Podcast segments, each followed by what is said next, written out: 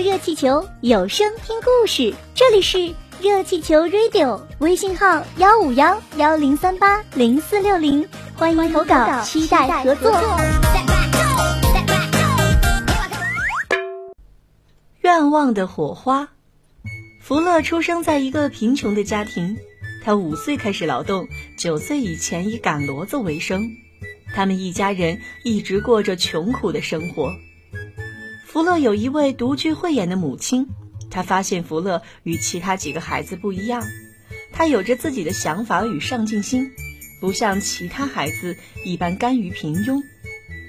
母亲经常将福乐拉在身边，跟他谈论心中的想法。他反复说：“福乐，上帝没有要我们注定平庸，而是我们的家庭从来没有人向往过富裕。我们贫穷，是因为我们从来没有向往过富裕。”这个观念在福乐的心里留下了深深的烙印，以至于成就了他日后无比辉煌的事业。福乐改变贫穷的愿望像火花一样迸发出来，他挨家挨户出售肥皂，长达十二年之久，并由此获得了许多商人的尊敬和赞赏。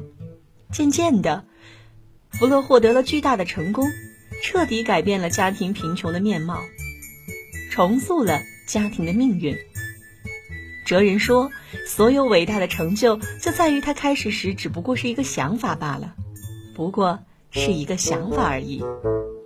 无论追求财富或者获取健康，无论谋求功名或者是寻找快乐，无论寻求利益或者是追逐自由，如果想要达到目的，就首先必须有一种强烈的愿望，并且锲而不舍地为之奋斗。